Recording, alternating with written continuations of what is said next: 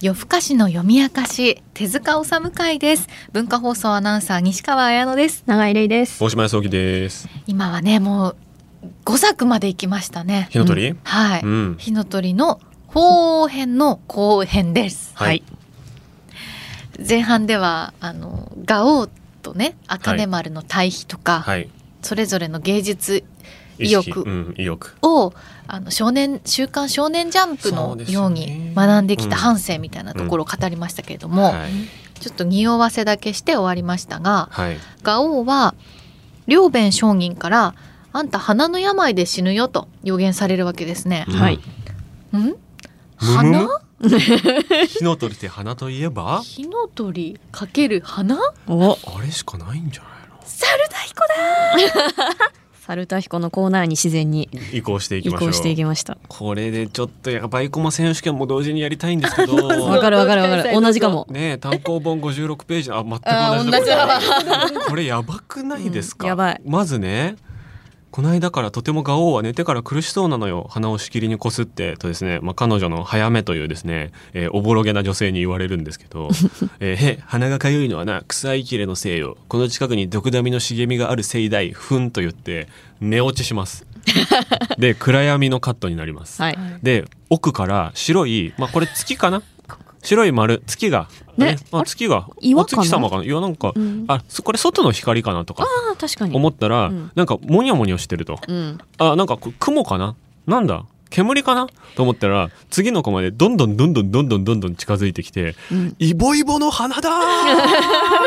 ーというのが分かってビューンと外の雪がしんしんと降る風景になった次の子までもう花が大きいおなじみの猿田彦になってるんですよね。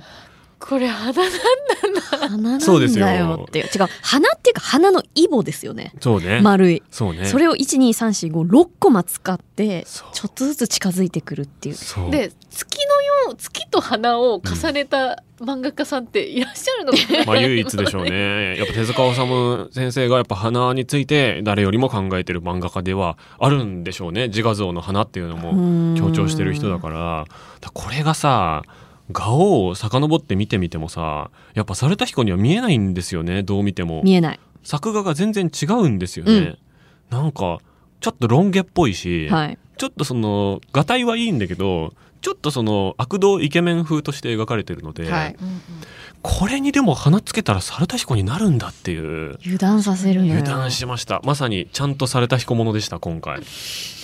そしてちゃんと猿田彦がこう応募をかました後になんと他のパラレルワールドの猿田彦にもちょっと言及されるという ねそうそうそうえーってここまで言うんだって思いましたねこれね、猿田彦がこう集中して頂上決戦に向けて、はいっこれはなな鬼瓦でしたっけを掘ろうとするんでしたってけいう、まあ、課題が与えられてねでそのために集中するわけですね、まあ、はい茜丸も集中するんだけれども、はいでそれで向き合った時に自分の反省がぐーっと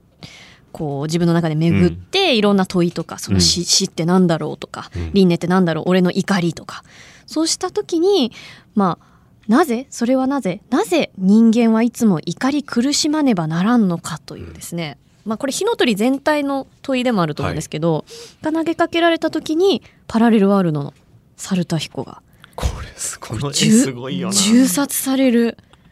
パラレルワールドサルタヒコがあって、この木のね地面に打ち付けられた杭に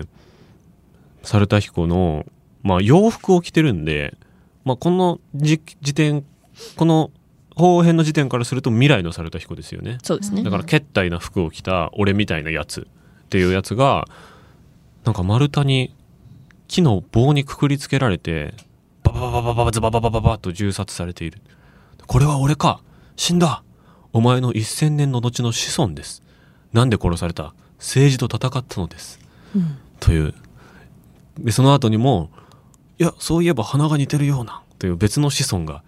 あの砂漠で苦しむ様とかが出てきたりうん科学者みたいな鼻が大きいやつね全員見たことある匂わせてるこ全員見たことある猿田彦みたいなやつよっちのフラッシュバックもわかる表現してくれているでこれはこれまでの「あの火の鳥」を読んでようと読んでまいと分かりますもんねでまた結局これは夢かってって覚めるんですけどさっきのこう茜丸が火の鳥に出会ったのが夢であったよと同じように夢の中で苦悩しても結局この奈良時代の現実の時勢に戻ってくるっていうところも含めて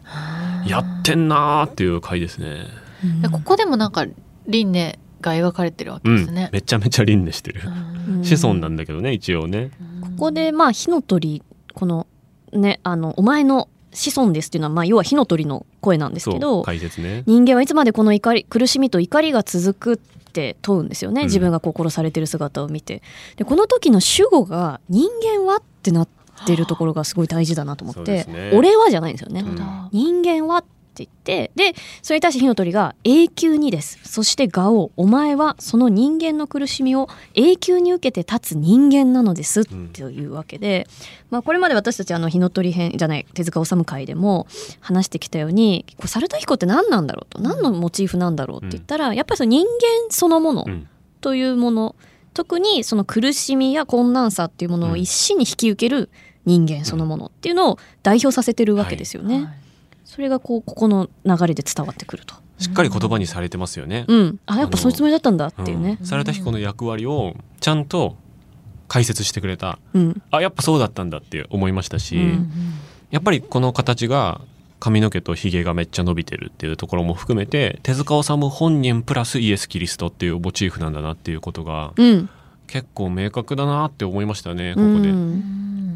確かにより猿田彦のことを理解する編でもありますよね。猿田この辺はね彦がやっぱ火の鳥全編を通しての主人公なんだなと認めざるを得ない回ですね今う回はね。ん、でその鬼瓦の出来も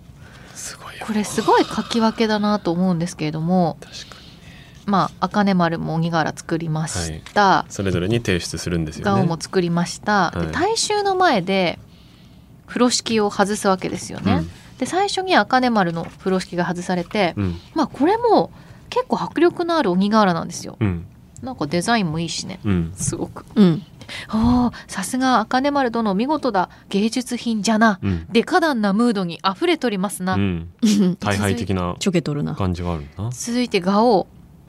風呂敷外されますもう炎を背負っていてう、ん、えー電子版326ページ、うん、もう大きな口を開けてみんな息を飲んじゃうわけですよね大衆も、沈黙しちゃうんですようね。んおーっていうどよめきはちょっとあるけど、うん具体的な褒め言葉を口にはみんなしないっていうね、みんななんかタラタラ汗を流してますけれども、もうドン引きみたいな雰囲気ですよね本当だすごすぎてドン引きみたいなでそこす滑ってるみたいな不安になっちゃうこれ私がガオだっ たら。えー、だダメなんって思いそうですよねこのガオならここはすごいなん か SNS で対応できそうですねあ ー確かにあった時に使われ確かにそれで茜丸はまだ投票この後投票してどっちがいいか、どっちを使うか判断するんですけども、投票出てない時に「助けてくれ負けだ完全に俺の負けだこんな勝負などやるのではなかった」っうてん、言うわけですよ。いい、しんどいいいでねここ。でなんかガオの方の作品の方うがん良かったみたいな書き方も猿田彦主人公説 を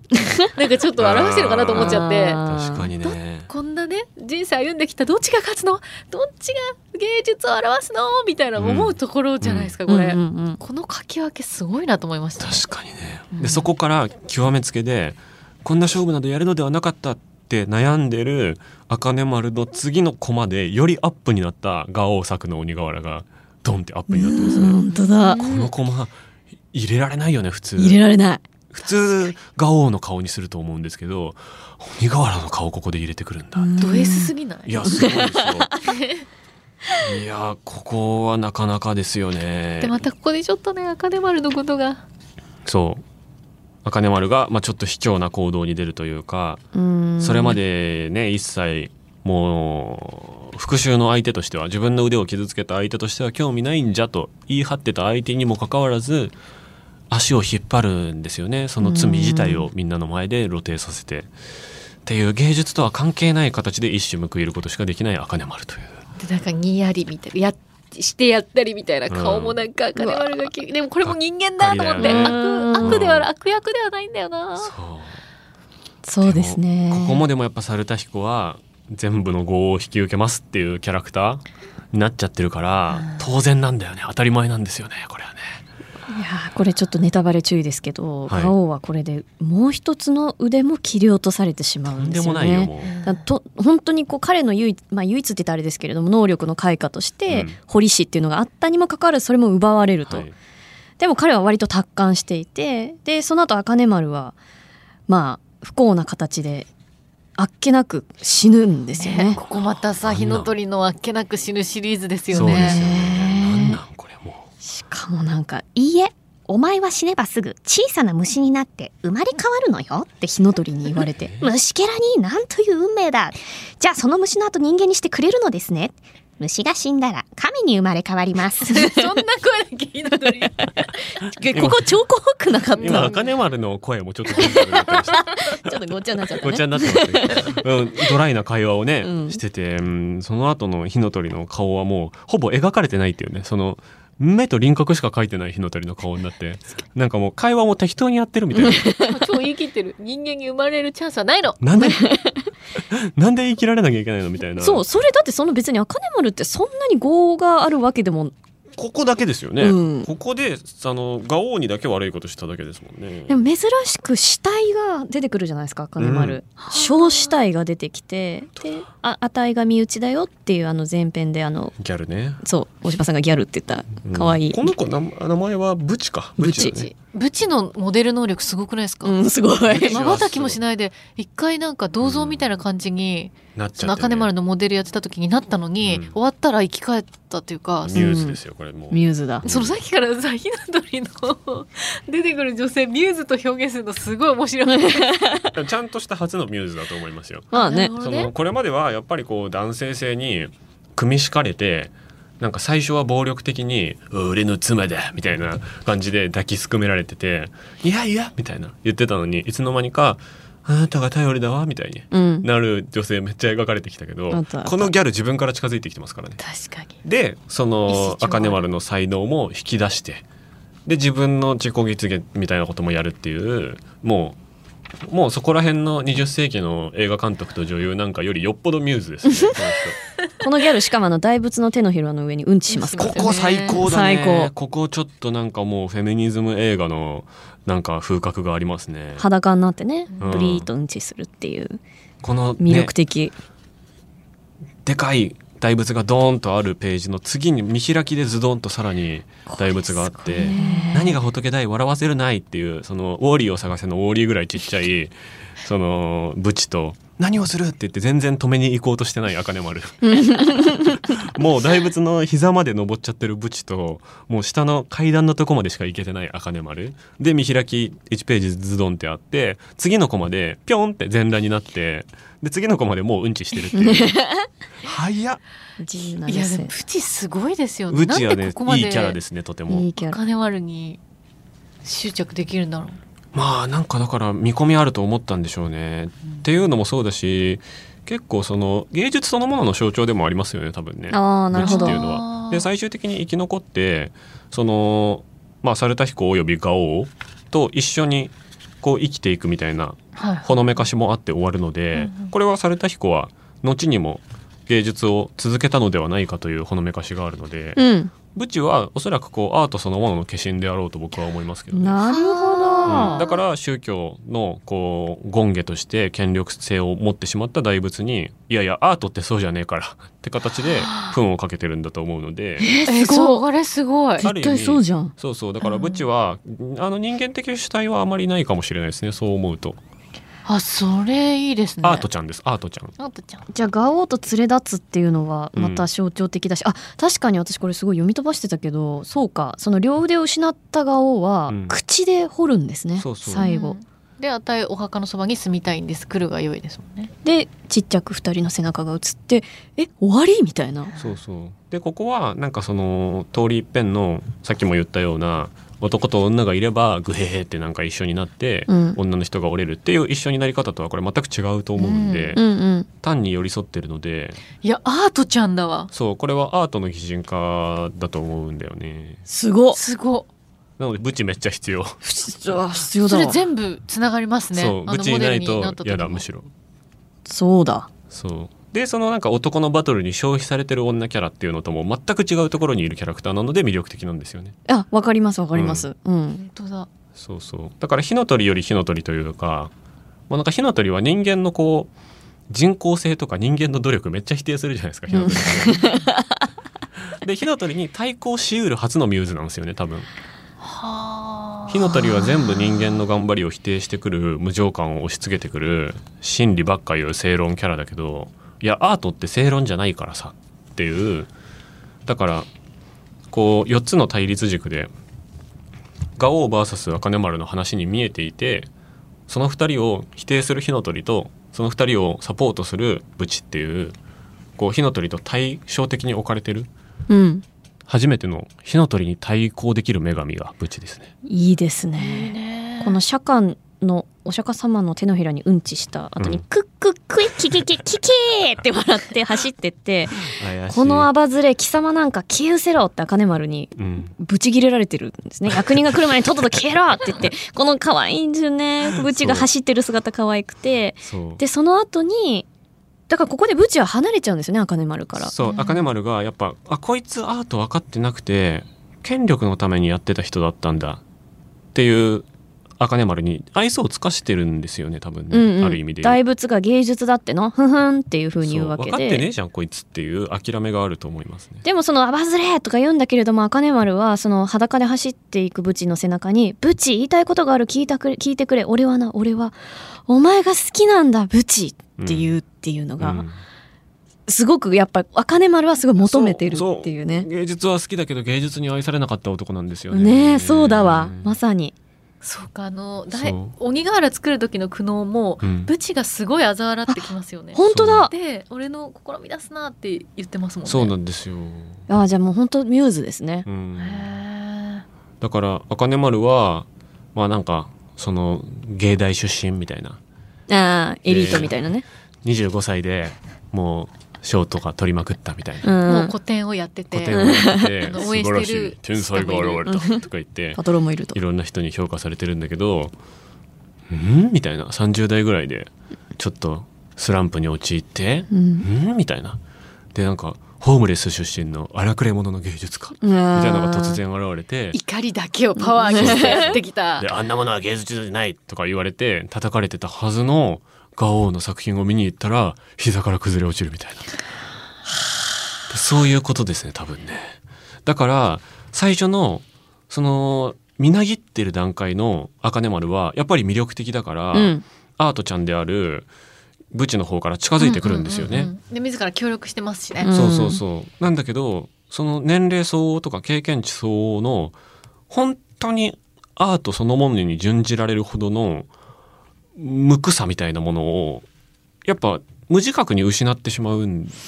のが、茜丸の限界で、で、それはやっぱり権力のために火の鳥を掘るっていうところが自己目的化しちゃったっていうところもあるし、ガオーと比較した時の挫折っていうのも多分あるし、うんやっぱガオーのアートっていうのはいくらなんでもさすがにうちから出てきたものだったっていう、うんこの2年無実の罪で閉じ込められてる間にこう岩穴の中に 外の人たちが人間がいるってびっくりするぐらいのこう像を掘ってるんですよね。うんこの壁の中にうんうこんれさらっと流されますけど2年冤罪で閉じ込められてるんですよね波乱万丈だか2ら年ね分の赤をねその後落としてっていうそのいくらなんでもうちから湧き出てきただからこの作家でいうと西村健太さんみたいな、うん人だと思うんだけどそのほんまもんのアートに打ちのめされちゃってフェイクになってしまったうんそんな運命をたどることもなかったんだとは思うし彼のアートの志ももともとは純粋だったんだと思うんだけど、うん対照的にフェイクになってしまった茜丸の切なさで最初その芸術辛いよ。とは何かもテーマになってるよねって話でしたけど、ガオーはもうずっと自分と向き合って自分の中で気持ち全部発酵させうんてきたじゃないですか、でも茜丸ってやっぱりその権力とかもそうだし、うん他人のうん意見とかそ大衆を結構気にしてる場面が多いね多いですよね。うんそうね缶詰になったところでも最初に茜丸の妄想の中で出てくるのは「わあわあわあわあわあわあバカなやつお前はバカなやつだグワーハーハー」って言ってくる鬼瓦の顔をしたプロレスラーみたいななんかなんていうのこの幻の仁王像みたいなやつに押しつぶされる夢なんですよね。うんでそこにブチが出てきて「おほほほほ」って笑ってて「いやお前はバカなやつだ」って言われることを恐れてるところから本物の鬼瓦出てこねえから、人の目を気にしてるんですよね。そううんブチに笑われてるからこの時点でもう勝負あったなって思っちゃいますよね。うんでねそれに対してそのガオは して顔はあのぬあぬじゃなくてなんて言うんどだっけどどどどどって溜めてるかからら始まってここのでもうひ対照的千年後の自分の子孫の苦悩まで考えた上でそれでも俺は表現するんやって言って作り始めるのがガオですから、うんこの見てる夢の時点で勝負ついちゃってる、確かに自分の人生を顧みてますもんガオは、うんそう人からの言葉出てこないですもんね確かにでもそれもねガオが望んだわけじゃなくてその俺に殺させる世の中が悪いんだっていう彼の叫びがうんこう分かるように、が彼をここまでやっぱ追い詰める社会とか場みたいなものがあるわけだし、だからこそ生きるってなんだ死ぬってなんだなんで人はこんな苦しいのに生きるんだっていう問いにもこうつながっていくし単にその芸術とは何かっていう軸だけで展開されてないっていうのがもうやばすぎる。うん政治明らかに悪に見てますもんね、うん、そうねなんで殺されたんだ政治と戦ったのですって、ガオとの会話にあるように、うんあそこの世の中への憎しみたるやうんすごいですよね、うんそうねだからこの仏教思想でこう国づくりをするっつって大仏作ったり国分寺を作りまくったりしてまあ人々を困らせてるっていう時代とかの話じゃないからっていう、うんそれずっと変わんねえからっていうことを書いてるのもすごいし。まあ、あとは、うん、ガオの経験としてやっぱりきつかったなと思うのは尊敬してた商人がそう植物心になる即即身仏あ即身仏になる植物心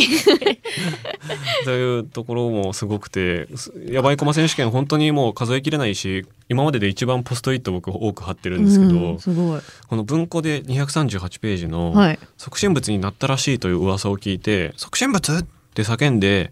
その仏門を出て走っていく時のガオーのカットがねめちゃめちゃかっこよくてうわあ本当だ黒い影になってるそう門のところからおー飛び出てくる真っ黒な影がちっちゃく描かれてるっていうこの構図よ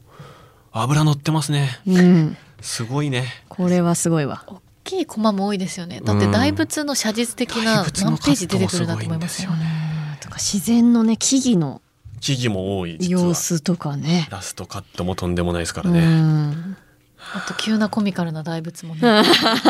あるんですよおふざ忘けれないんですよシそれーンもねちゃんとあるっていうねちょっと今のところ最高傑作と言っていいのではないかと思いますね、じゃあ私のやばい駒選手権言っていいですかあ行きましょうえてくださいいですかこれはそのガオーがちょっとわ悪だった時期なんですけども、あのその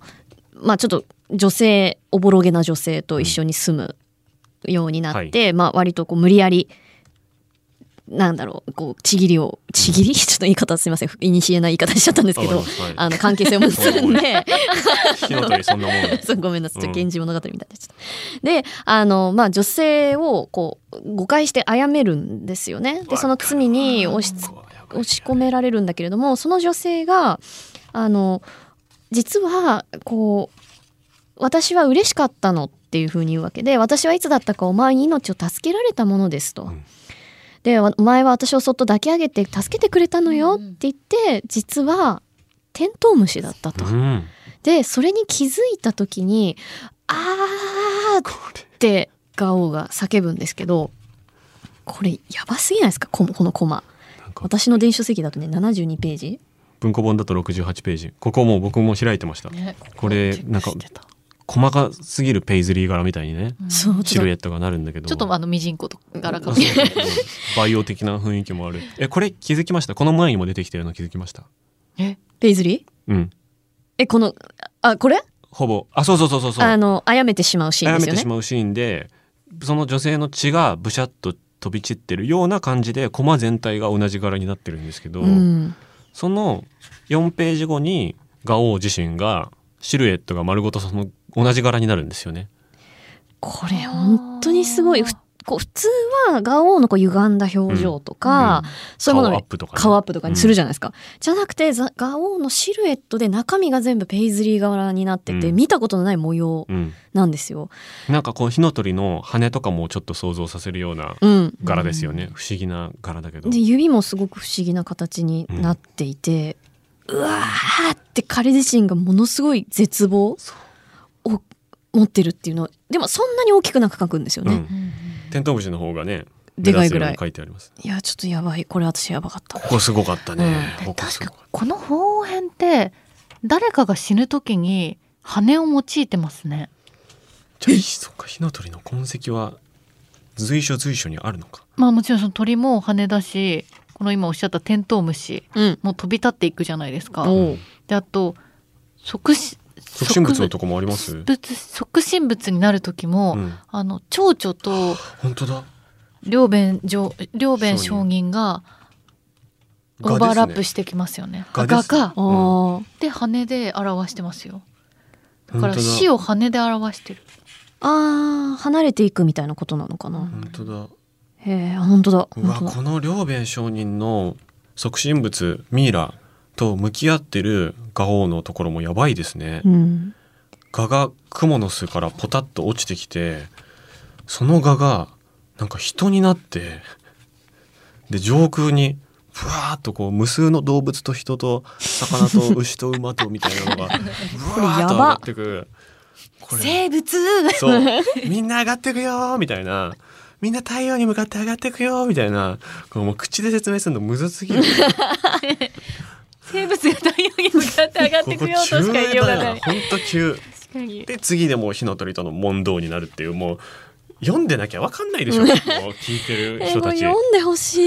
い。でも法王編から読むのはおすすめしないそうね。面白すぎるから、うんうん順番に読むのがいいかなうん。サルタのこれまでのくだりとかも知ってる方が絶対いいから面白ですねやっぱ順番に読みましょいや面白い面白かったすごい面白かなっ。た。うこの後大丈夫かなこの後もでも面白いんだよなプーチンはミウスだったな。アートちゃんだったな。 アートちゃんちょっとブチめっちゃ好き一番好きかも、うん好き今んとこの火たのまん鳥なだいっでたすらね。引き続きね、火の鳥ユーザーの人はぜひメッセージ送ってくだお願いさしい。ますよふあかしアットマーク gmail.com でメッセージお待ちしてます。あと YouTube のアカウント、Instagram、X、Twitter のアカウントもあるので、ぜひチェックしてください。